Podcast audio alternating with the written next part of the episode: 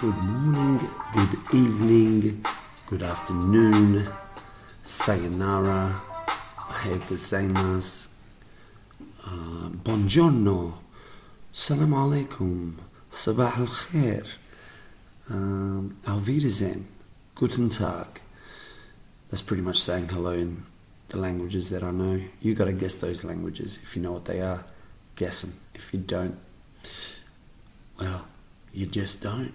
So we are back, episode 11, and we are continuing the series on habits. And today is going to be another quick one. I want to talk about habits. And um, I think I am going to continue to talk about habits because I really like what a lot of people say about habits and how overlooked habits are simply because we just believe we are the way we are. But that's not actually true. We are the way we've become because the theme of these habits is going to be first we make habits, then habits make us. Okay, so today is going to, um, what I'm thinking is we're going to go on this journey about habits and we're going to look at different people's perspectives of habits and I'm going to teach you. I'm like the I'm like the uh, Robin Hood. I'm going to learn from the best and give to the rest. Um, so this is, and I'm a big believer in habits. I know just looking at my own life, when I've changed my habits, I've changed my life. But there are two important ingredients about habits that most people don't uh, really get to understand. Number one is environment your environment is so important to your actually your environment affects your habits so much because it affects your identity so much.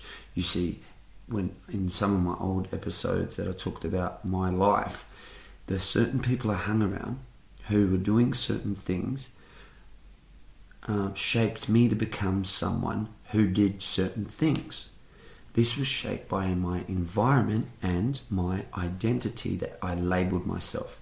So uh, I'm a big believer in first identifying with the new habit. For example, uh, when you start running, you don't just start running in your mind, you become a runner. When you go to the gym, you don't just go to the gym in your mind, you become healthy. You become, you know, a gym goer. You're not just going to the gym. Like that becomes a part of your identity. And so what you do is you start to hang around those types of people that are going to inspire you, empower you, encourage you to move forwards towards that new identity through the behavior. You see, you do what you are and you are what you do. It's like this paradoxical, uh, I guess, cycle because the more you do it, the more you are it. But the more you are it, the more you embody it, the more you do it. So, scripture of the day is from the book of John, um, chapter 15, verse 16. It says, You didn't choose me.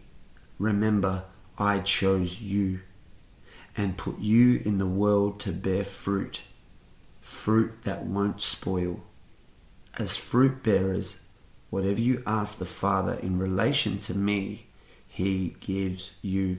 Now, this is Jesus speaking to the people. Um, the Apostle John has written this down after Jesus' talk.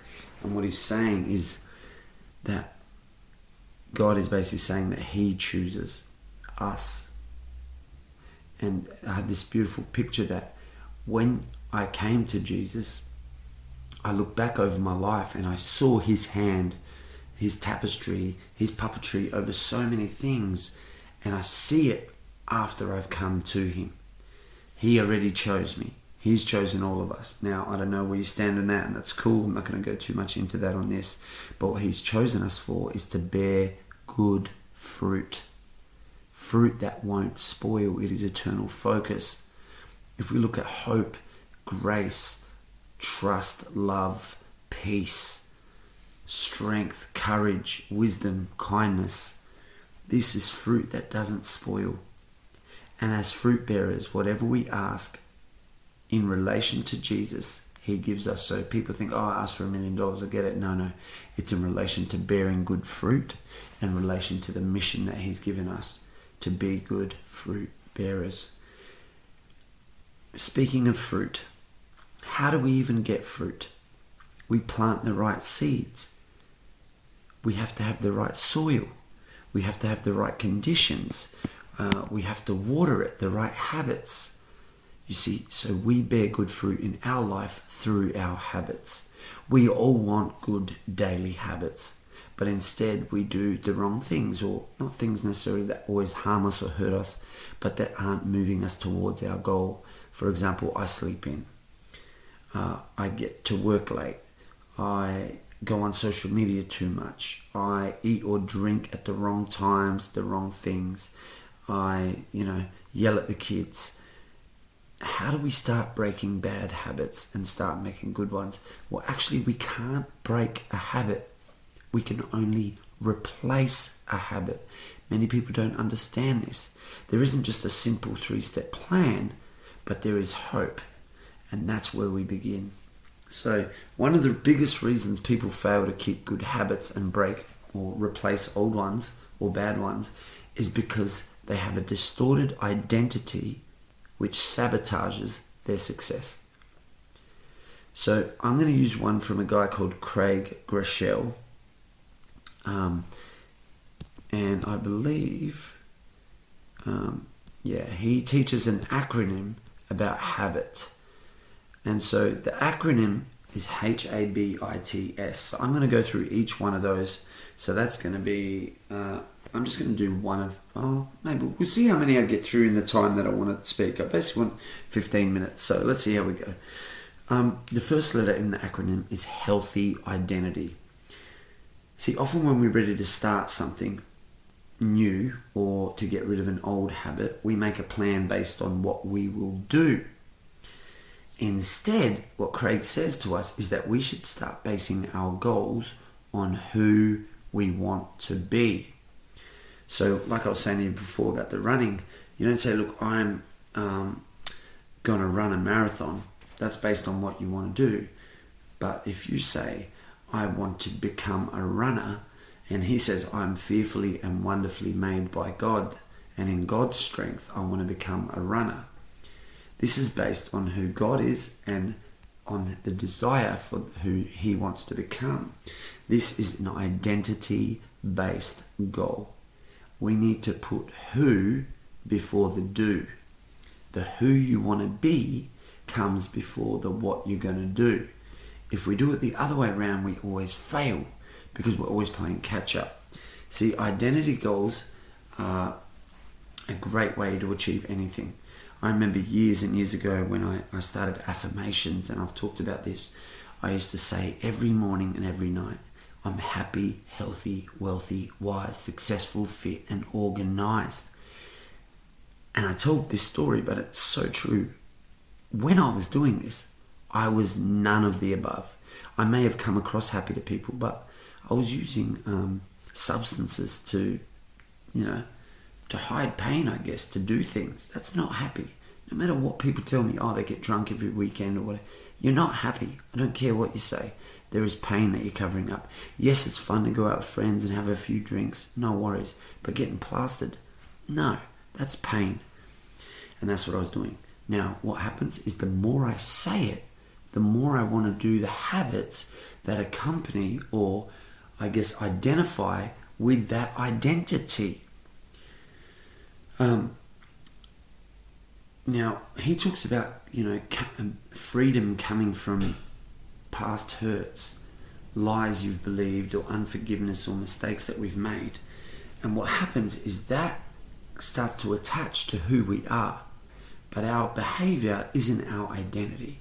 So when we want to make new changes and create new habits, we need to start to replace the old truths with the new truths. With the new truths based on who we want to be. See, the worst thing somebody can say is, oh, you know what, Sam, it's just the way I am. It's just the way I'll always be. It's the way I always have been. That is not true. It's the way you've behaved and you've become through your habits and beliefs. these can always change. These can always change. So, what we need to start doing first, so the first step I'm going to leave you with today is going to be little small bits on how to create powerful habits. So, the first thing I want you to do is um, after I finish, I want you to write down in a journal, a piece of paper somewhere, who you desire to be. I said, I'm happy, healthy, wealthy, wise, successful, fit, and organized. And then what we're going to do is we're going to base our habits around the identity.